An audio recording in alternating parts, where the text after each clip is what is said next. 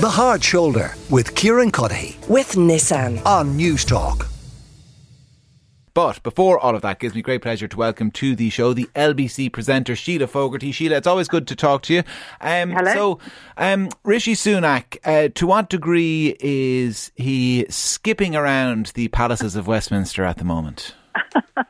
Well, I think he's, it seems to me he's got more sense than to skip around the palaces of Westminster, but he was almost skipping around that factory in, in Northern Ireland that he went to see yesterday when he was talking about that. We'll come to that in a sec.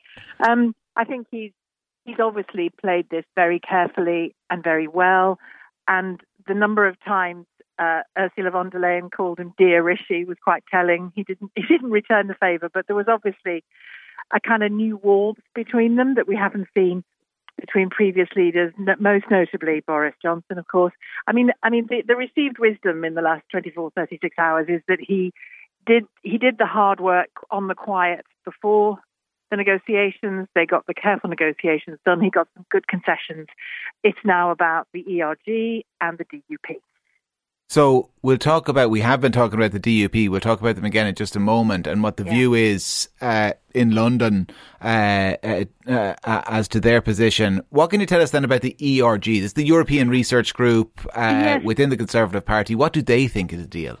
Yeah, this is this is the kind of arch Brexiter group in the Conservative Party who've been lobbying for years to leave the European Union, decades and decades, ever since we joined it, really. Um, and they they have almost single-handedly, really, been responsible for a lot of the mayhem that's happened both in the Conservative Party in this country and with the Northern Ireland Protocol um, in Ireland, the island of Ireland generally, when it comes to Brexit, because they are such they're, they're, they're kind of our version of the DUP in lots of ways. They are, you know, they they they're, they're- they're more inclined to say no than to say yes to most things, um, and they they do. They, you can see over the years how conservative leaders, for a long time now, not just Boris Johnson and Theresa. Um, and Liz Truss and Rishi Sunak, but for a long time have been nervous of this group. But interestingly, yesterday when Rishi Sunak, was it, I can't remember now, was it the day before? I'm losing track of time. when he came to the House of Commons um, to address MPs about the Windsor framework, um, it, they, there wasn't a peek out of them. So that that was quite telling. I don't know whether they're keeping their powder dry until they've read the thing whole. They don't normally keep their powder dry. So that was interesting. I wonder whether he's managed to contain them so far. But I would say so far. Okay, so they they, uh, they they might be waiting to see, like the rest of us, what the DUP say. Is that fair? Yeah, well, uh, my understanding is that uh, Sir Geoffrey Robertson met with the ERG.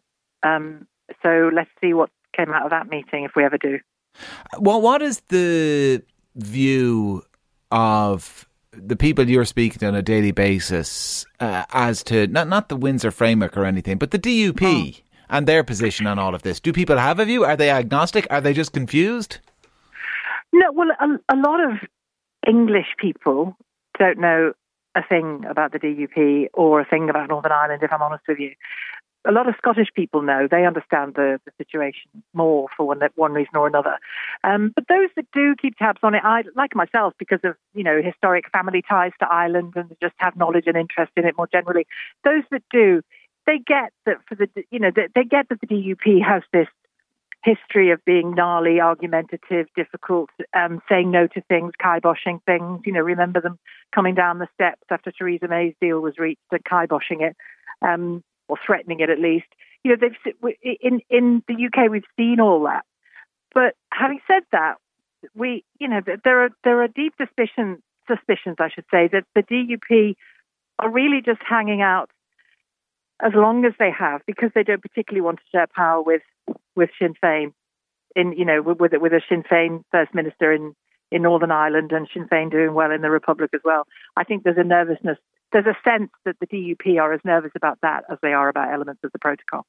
And uh, is the view in London that this is this is generally a good deal that Rishi Sunak has signed? Whatever about you know, you, you, you talked about, I suppose, acknowledgement that he's done a good job in getting it over the line. But is it Yeah, a good thing think- what he's gotten over the line? Well, the, well, Downing Street is spinning it, as you can imagine, Yeah. um, to the nth degree. And but but to a degree, they are right in in, in what they are spinning. It's certainly a lot better than what existed before. Um, it, it's it isn't precisely what they're spinning. They're saying that the green lane provides essentially frictionless, frictionless trade um, between mainland UK and Northern Ireland. It doesn't quite do that, but but does it get rid of a lot of the difficulties? Yes, it does. Has it made things smoother between the UK and the EU? Yes, it has. You know, does it still provide for Northern Ireland having access for to, for goods in the in the single market? Yes, it does. So in that sense, it's been it's been received well. And there's also this sense because the war, what struck me in the press conference, the joint press conference that Rishi Sunak did with Ursula von der Leyen, was two things really: the warmth and the maturity. There was something very grown up about the politics of it, reminding uh, themselves as much as us that you know Ukraine is happening and we need to stand shoulder to shoulder on that. Uh, China is becoming whatever it's becoming. The world hasn't quite worked it out. We need to stand shoulder shoulder to shoulder on that, and the economic difficulties as well. I just think there was a sense that some of that noisy Brexity bluster has has come out of of the conversation, and mm. God, it needed to, you know. And and the truth is that in in a recent poll here in the UK about um, the top ten issues for the next general election, Brexit isn't in the top ten issues. Well, it's interesting. I was talking uh, to a, an Irish politician here uh, not too long ago, and they made the point that in conversations that they had had with their counterpart in the Labour Party in the UK, the sense mm. in that party was we want Rishi to get this deal done because we do not want to be dealing with this. We do not want to be talking about it. We want to move past it. Yeah, and also I, I, was wondering when the when the deal came out and saw you know saw that the elements of it that were clearly solving problems and creating a better relationship between the UK and the EU. I thought, hmm, where does this leave Sir Keir Starmer? Because he's been say all he'll say about about Brexit really is we will work closely with Europe to improve on the relationship that we have to remove as much friction from it as we can, yada, yada, yada.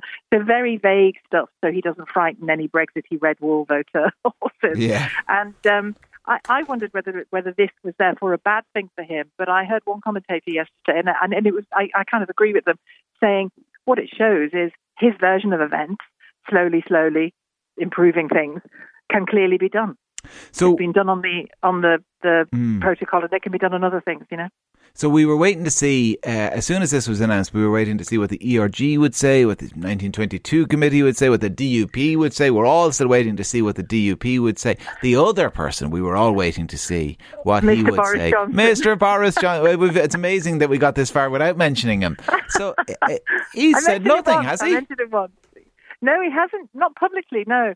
Um, he has been uh, in cahoots, I think, with um, the ERG as ever.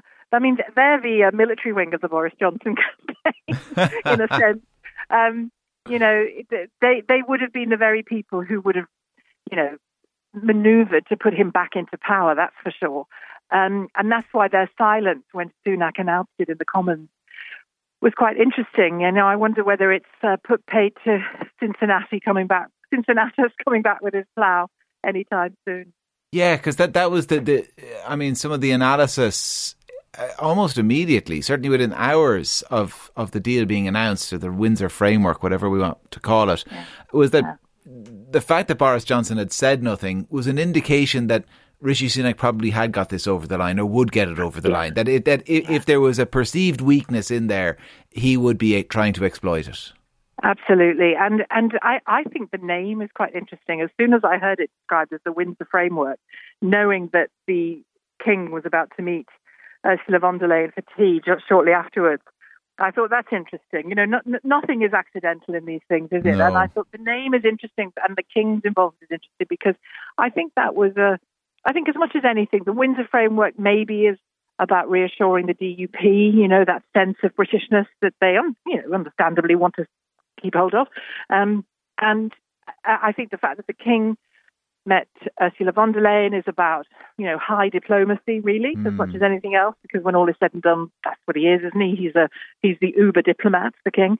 And um, I, I think as well as that, you know, Charles's statement about it is just it's not not unlike the one the Queen put out when the Good yeah. Friday Agreement got over the line. It's about saying come on, let's all together work for peace and work for things to function. So I think that was quite an interesting part of it too. And again, that was a that was a boulder in Johnson's way, I think too. Well, as evidence uh, for the importance of the name Windsor framework to the DUP was the fact that Mary Lou McDonald of Sinn Féin couldn't say the words Windsor framework when she was talking about it uh, in the Dáil the day after. Uh, just the agreement and the protocol. She, she did the agreement, the agreement, the agreement. The agreement, the framework. Yeah, the framework, the agreement, the protocol. Yeah, yeah. yeah. yeah. Anyway, listen, uh, Shelagh, we appreciate your time as always. It's great to talk to you. Shelagh Fogarty, the LBC presenter. The Hard Shoulder with Kieran Cuddihy. With Nissan. Weekdays from 4 on Newstalk.